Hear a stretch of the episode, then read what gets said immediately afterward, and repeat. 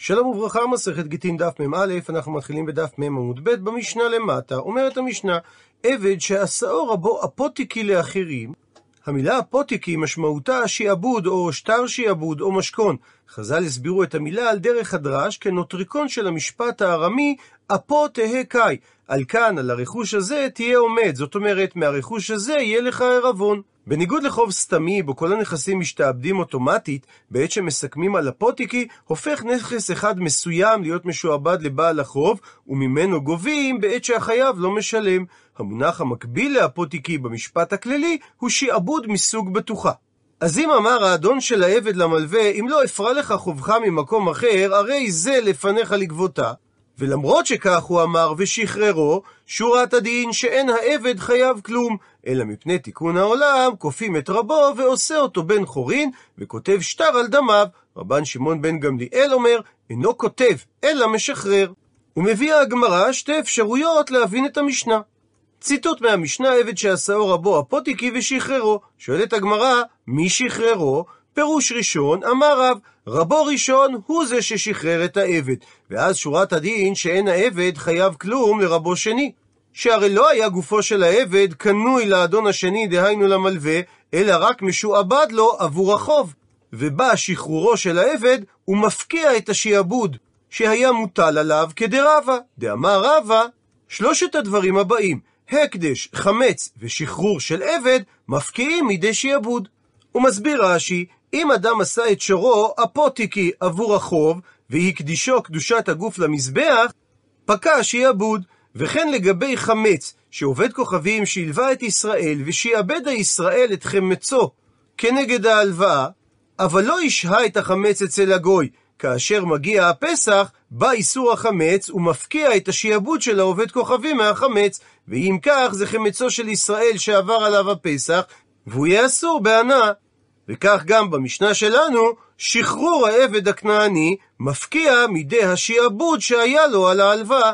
אלא ממשיך רב ומסביר את המשנה, מפני תיקון העולם, דהיינו, שמא ימצאנו האדון השני, דהיינו המלווה, את העבד בשוק, הפכנו דף, ויאמר לו עבדי אתה. ואז הוא יוציא לעז על בניו של העבד המשוחרר.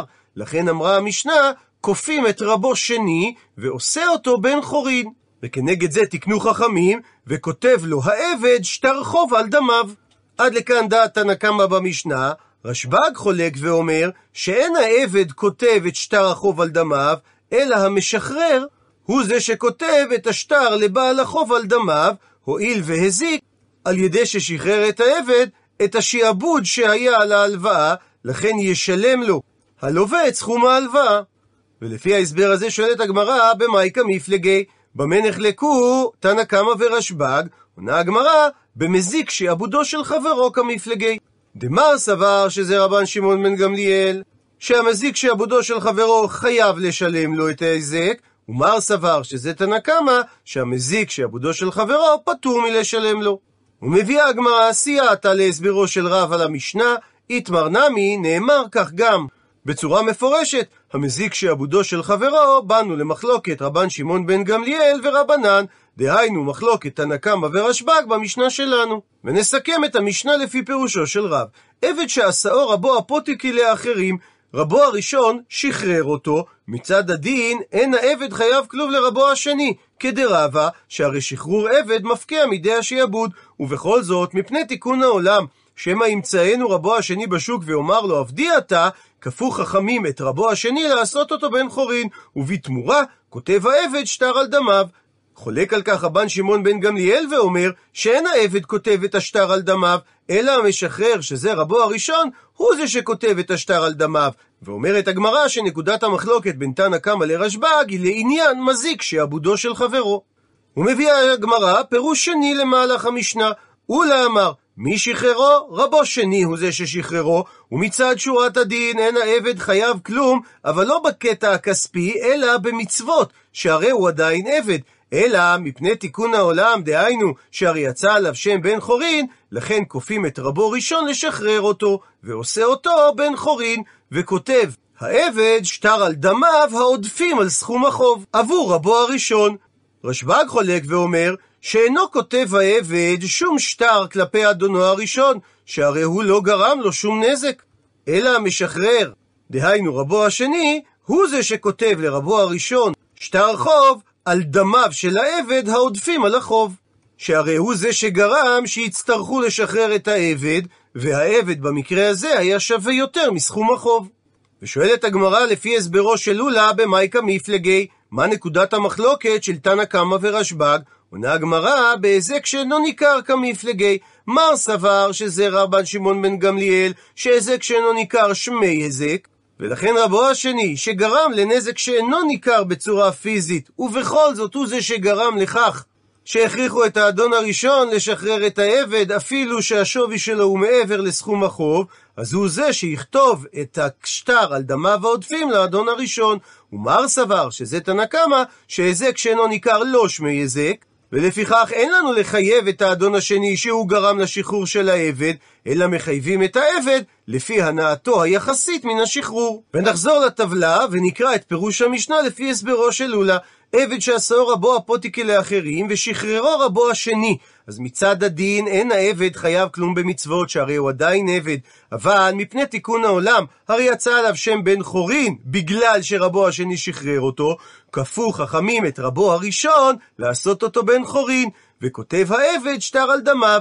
רבן שמעון בן גמליאל חולק ואומר שהעבד לא זה שכותב את השטר על דמיו העודפים, אלא המשחרר, דהיינו רבו השני, הוא זה שכותב את ההתחייבות לרבו הראשון על דמיו העודפים של העבד.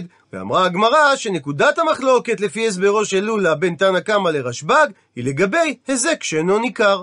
ומבארת עכשיו הגמרא, מדוע אולה לא אמר כרב ורב לא אמר כאולה. אולה, מה איתה מה שהוא לא אמר כרב? אמר לך, יענה לך על כך אולה, שני רבו קרית לי. קשה להסביר את לשון המשנה שאמרה כופים את רבו, שהכוונה לרבו השני. שהרי העבד היה רק משועבד לו, ועדיין לא עבר לרשותו המלאה. ומצד שני, ורב, מה איתה מה שהוא לא אמר כאולה? אמר לך, יענה לך על כך רב, שני משחרר כרית לי. קשה להסביר בדברי רשב"ג שמשחרר הכוונה לרבו השני. שהרי מי שמשחרר בפועל את העבד להפוך להיות בן חורין זה ודאי רבו הראשון. ומביאה הגמרא איתמר פתיחה למחלוקת המוראים בענייני הפוטיקי. העושה שדהו הפוטיקי לאחרים ושטפה נהר. כך שלא ניתן לגבות לעולם את החוב מהשדה הזה, שכל השדה וגוף הקרקע מקולקל, כי המים צפים לעולם על השדה. ואומרת הגמרא, עמי שכינויו היה שפיר נאה, דהיינו יפה תואר, אמר בשם רבי יוחנן, שבמקרה כזה המלווה אינו גובה משאר נכסים. ואבוה דשמואל לעומת זאת אמר, שגם במקרה כזה גובה המלווה את חובו משאר נכסים. ואמר על כך רב נחמן בר יצחק, משום דעמי כינויו שפיר נאה הוא? האם זה אומר שהדברים שלו גם הם נאים? והרי הוא אומר שמעתא דלא שפירן. דבריו אינם נאים, שמדוע אמר בשם רבי יוחנן, שאם המלווה לא יכול לגבות מהאפוטיקי, אז הוא גם לא גובה את החוב משאר נכסים. אלא אמר רב נחמן בר יצחק, תתרגם שמעתי, תתפרש שמועתו, דבריו של רבי יוחנן באופן הבא. שלא מדובר על אפוטיקי באופן כללי, אלא על אפוטיקי מסוימת ומפורשת. דאמר לי הלווה למלווה, לא יהא לך פירעון אלא מזו. שבמקרה כזה, אם אכן נאבדה אותה שדה בשיטפון, הוא לא יכול לגבות משאר נכסים. אבל אם אמר הלווה למלווה, אם לא פרעתיך, תגבה מזו, ולא הדגיש שהפירעון הוא רק מזו, אז ממילא אותה שדה לא עמדה ברשותו של המלווה, והוא לא הלווה לו הדעת זה שהוא יוכל לגבות רק ממנה. והיות שאותה שדה מסוימת לא נמצאת כבר ברשותו של המלווה, אז הוא גם לא חייב באחריותה, והוא יכול לגבות את חובו משאר נכסים. ומביאה הגמרא סייעתא לדברי רב נחמן בר יצחק תניא נמי אחי, שנינו כך גם בברייתא הבאה. העושה שדה אפוטיקי לאחר ושטפה נהר, גובה המלווה משאר נכסים. ואם אמר לו הלווה למלווה, לא יהיה לך פירעון אלא מזו השדה בלבד, אז הוא אינו גובה משאר נכסים. ובאותו עניין מביאה הגמרא תניא אידך, ברייתא אחרת שאומרת, העושה שדה הוא אפוטיקי לבעל חוב או ולכתובת אישה, הרי הם גובים משאר נכסים, ולא רק מאותה שדה. רבן שמעון בן גמליאל חולק ואומר שלגבי בעל חוב הוא אכן גובה משאר נכסים, אבל לגבי כתובת אישה היא אינה גובה משאר נכסים. אלא היא דווקא הטילה את אחריות כתובתה על שדה זו באופן ספציפי, ועל מנת כן היא נישאת, ולא שיהיו כל נכסיו של הבעל אחראים לכתובתה, מפני שאין דרכה של אישה לחזר על בתי דינין. שאם כל נכסי הבעל היו אחראים לכתובתה, אז היא לא תדע על איזה מהנכסים לחזר, מי קנה ראשון ומי אחרון, והיא תצטרך לדון בבתי דינים עם כל אחד ואחד מהלקוחות. ואומרת המשנה, מי שחציו עבד וחציו בן חורין, הוא מסביר רש"י שהמציאות היא כגון שהיו שני אחים שירשו את העבד, או שני שותפים שקנו עבד אחד, ושחרר אחד מהם את חלקו. וכך נוצר מצב שיש צד אחד בעבד ששייך לאדון, וצד אחד בעבד ששייך לעצמו. במקרה כזה, הוא עובד את רבו יום אחד ואת עצמו יום אחד. אלו דברי בית הלל.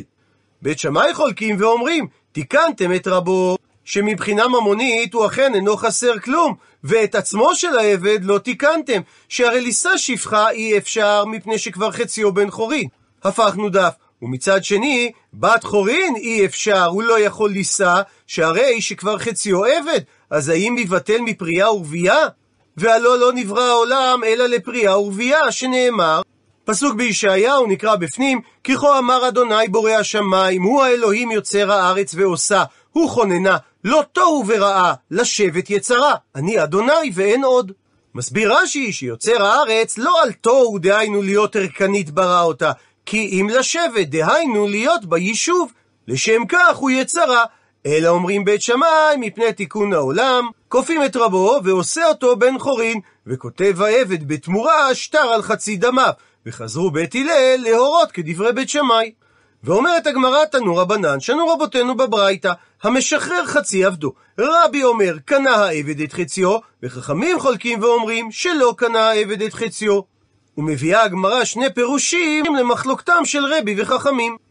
פירוש ראשון, אמר רבא שהמחלוקת היא בשטר, דרבי סבר, נקרא בפנים פסוק שמדבר על שפחה כנענית שמיוחדת ומיועדת לעבד עברי. ואיש כי ישכב את אישה שכבת זרע, ואיש שפחה נחרפת לאיש, והופדה לא נפדת, או חופשה לא ניתן לה, ביקורת תהיה, לא יומתו כי לא חופשה. ובהמשך נאמר, והביא את אשמו לאדוני אל פתח אוהל מועד, אל אשם. ומסמיכות הלשון, והובדה לא נפדת או חופשה לא ניתן לה, למד רבי, שמקיש הפסוק שטר לכסף. שהמילים והובדה לא נפדת, הכוונה לפדיון, מתייחסים לכסף, וחופשה לא ניתן לה, הכוונה לשטר שחרור. מפני שלומדים בגזרה שווה את המילה לה שמופיעה כאן בפסוק, מהמילה לה שמופיעה לגבי אישה מגורשת, וכתב לה ספר כריתות. מה הכסף המדובר בפסוק, בין כולו בין חציו?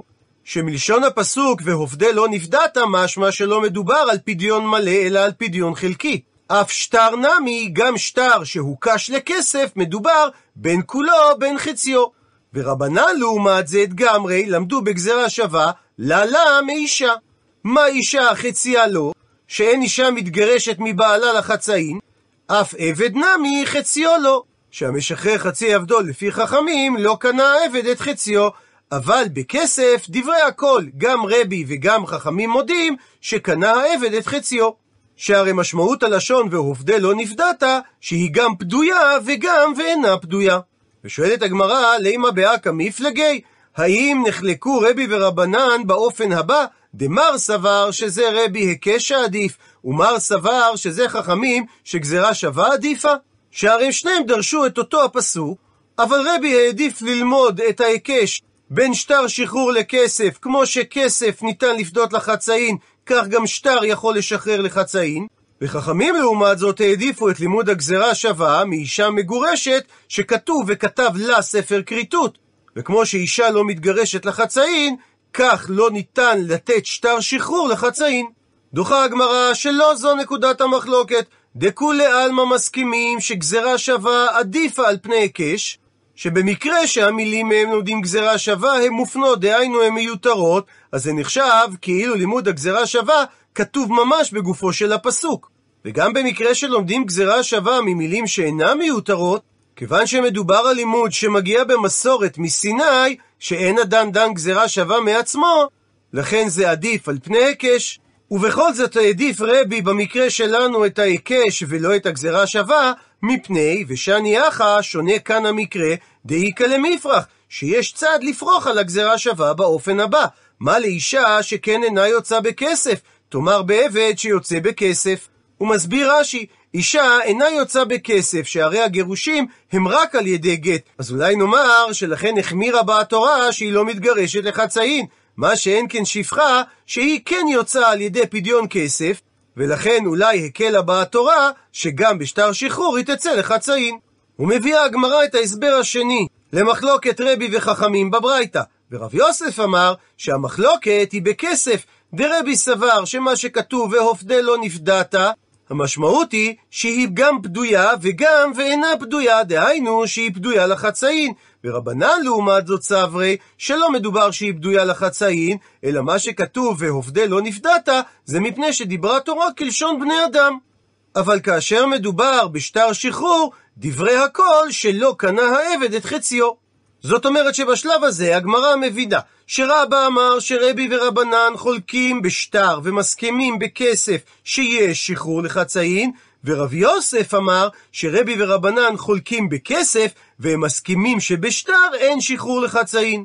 מקשה הגמרא מיטיבי קושייה ממקור תנאי על הסברו של רב יוסף שאומר את הברייתא המשחרר חצי עבדו בשטר רבי אומר קנה העבד את חציו וחכמים אומרים שלא קנה העבד את חציו ואכן אומרת הגמרא טיובתא דרב יוסף טיובתא יש מהברייתא דחייה חזקה לדברי רב יוסף שהרי נאמר במפורש שרבי וחכמים חלקו בשטר ומדייקת הגמרא בשטר הוא דפליגי דווקא בשטר נחלקו רבי וחכמים בברייתא האחרונה, אבל בכסף לא פליגי, הם לא נחלקו. אז אם כך, לימא תהיה וטיובתא דרב יוסף ביתרתי. אז אם כך אולי נאמר שעל שני הדברים שאמר רב יוסף יש קושייה מהברייתא, שהרי דבר אחד הוא אמר שבשטר רבי מודה לחכמים, וודאי בברייתא רבי חלק על חכמים. ודבר שני אמר רב יוסף, שבפדיון על ידי כסף לחצאין נחלקו רבי וחכמים. והרי דייקה הגמרא מהברייתא, שבכסף מודים חכמים לרבי, שקנה העבד את חציו.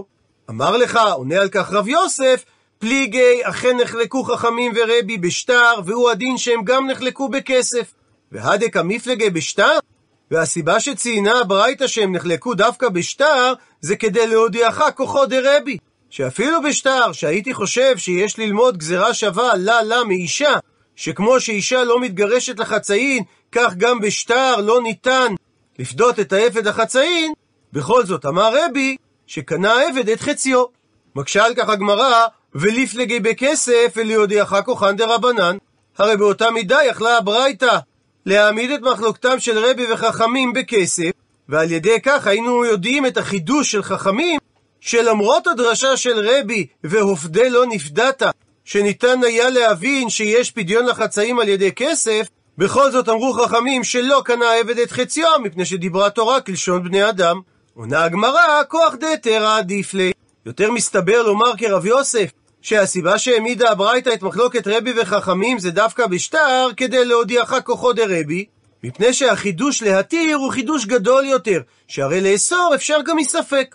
ולכן העדיפה הברייתא להשמיע את ההיתר של רבי, שהעבד קנה את עצמו לחצאין. זאת אומרת שאם נעדכן את הטבלה למסקנה, רב יוסף סובר שרבי ורבנן חלקו גם בכסף וגם בשטר. ואומרת הגמרא, תשמע, בו שמע הוכחה לשיטתו של רב יוסף, ודורשת הברייתא הבאה את הפסוק שנאמר לגבי שפחה חרופה, שהיא שפחה נחרפת, דהיינו מיועדת לאיש, דהיינו לעבד עברי, ובכל זאת אם אדם אחר נאף איתה, הם לא יומתו, אלא הוא צריך להביא אשם, שנאמר, ואיש כי ישכב את אישה שכבת זרע, ואיש שפחה נחרפת לאיש, והופדה לא נפדת, או חופשה לא ניתן לה, ביקורת תהיה, לא יומתו כי לא חופשה, והביא את אשמו לאדוני אל פתח אוהל מועד, אלא שם. ואומרת הברייתא, כתוב והופדה, אז יכול לכל? זאת אומרת שמדובר על שפחה שכולה פדויה והיא התארסה לעבד עברי? אז אם כך, מדוע נאמר שלא יומתו? לכן תלמוד לומר לא נפדת. אבל היא לא נפדתה יכול לכל? שהיא לא נפדתה כלל? אז אם כך, מדוע הנואף צריך להביא אשם? לכן תלמוד לומר והובדה. הכיצד? מדובר שהיא גם פדויה וגם ואינה פדויה. דהיינו שהיא משוחררת לחצאין בכסף או ובשווה כסף. שהרי זו משמעות המילה והובדה, לשון פדיון. ממשיכה הברייתא ושואלת, ואין לי אלא שפדו אותה בכסף, בשטר מניין שיכולים לפדות אותה. תלמוד לומר שיש סמיכות בפסוק, ועובדי לא נפדת, או חופשה לא ניתן לה. ומשמעות המילה חופשה זה שטר, שהרי הוא להלן הוא אומר לגבי אישה שמתגרשת, וכתב לה ספר כריתות. אז מה להלן לגבי ספר כריתות? מדובר בשטר, אף כאן לגבי שפחה נחרפת, מדובר בשטר. ועדיין ממשיכה הברייתא ושואלת, אין לי אלא חציו בכסף, שפדו אותה לחצאין בכסף, וכל שכן שעשו את הפדיון כולו בכסף, או שעשו את השחרור כולו בשטר, אבל שיעשו חציו של השחרור בשטר, מניין? תלמוד לומר, והופדה לא נפדת, או חופשה לא ניתן לה. מקיש הפסוק, שטר לכסף. מה כסף בין כולו בין חציו? אף שטר נמי בין כולו בין חציו. עד לכאן לשון הברייתא, ומבארת הגמרא את ההוכחה שזה מתאים לדברי רב יוסף. בישלמה נוח לי להבין לרב יוסף, בתר דאיתותיו, לאחר שהקשינו והפרחנו את ההבנה הראשונה בדבריו, ונשארנו עם ההבנה השנייה, שרבי וחכמים נחלקו גם בכסף וגם בשטר, האם ניתן לשחרר לחצאין, המאני, הברייתא כשיטת מי? כשיטת רבי היא. אלא לרבה קשה, כיצד ייתכן שהרישא של הברייתא, דברי הכל היא, שהרי לפי רבא בכסף ניתן לשחרר לחצאין גם לפי רבי וגם לפי חכמים. והסיפא של הברייתא לעומת זאת היא רק מתאימה לשיטת רבי, שהרי לפי רבא ניתן לפדות בשטר לחצאין רק לשיטת רבי ולא לשיטת חכמים. אמר לך, עונה על כך רבא, אין, אכן צריך להעמיד את הברייתא, שהרי שהדברי הקולי והסיפא זה מתאים רק לשיטת רבי. תירוץ אחר, רב אשי אמר שכל הברייתא רבי היא. מסביר רש"י שרבי אמרה לכל הברייתא, ולכן הוא אומר שגם בשטר וגם בכסף ניתן לפדות לחצאין, ואומנם חכמים חלקו עליו בשטר, אבל לא בכסף, אבל את הברייתא עצמה, רבי הוא זה שאמר. ממשיכה הגמרא ושואלת, אלא כיצד תסביר את המתניתין שלנו? דקטני, שהרי כתוב במשנה, מי שחציו עבד וחציו בן חורין. בישלמה, וזה מתאים לרבה, שהוא מוקים לה העמיד את מחלוקת רבי ורבנן בכסף, ואם כך המשנה ודברי הקולי. שהרי חכמים מודים לרבי לפי הסברו של רבא, שבקצף ניתן לשחרר לחצאין, אלא לרב יוסף. לימה רבי ולא רבנן? האם נאמר שמשנתנו היא כשיטת יחיד, שהרי זה מתאים רק לרבי ולא לחכמים? שהרי רב יוסף הסביר שלפי חכמים אין מציאות שניתן לפדות עבד לחצאין. עונה על כך, אמר אבינה, הפכנו דף, שרב יוסף יסביר שמדובר במשנה בעבד של שני שותפים ודברי הקולי. שכיוון שלכל שותף אין לו בעבד אלא חצי מהעבד, אפילו חכמים מודים במקרה כזה, שאם השותף שחרר את חציו, הרי הוא לא השאיר בידו מאומה, ולכן קנה העבד את חציו, מפני שזה כמו אישה שיוצאת לחלוטין מבעלה. עד לכאן דף מ"א.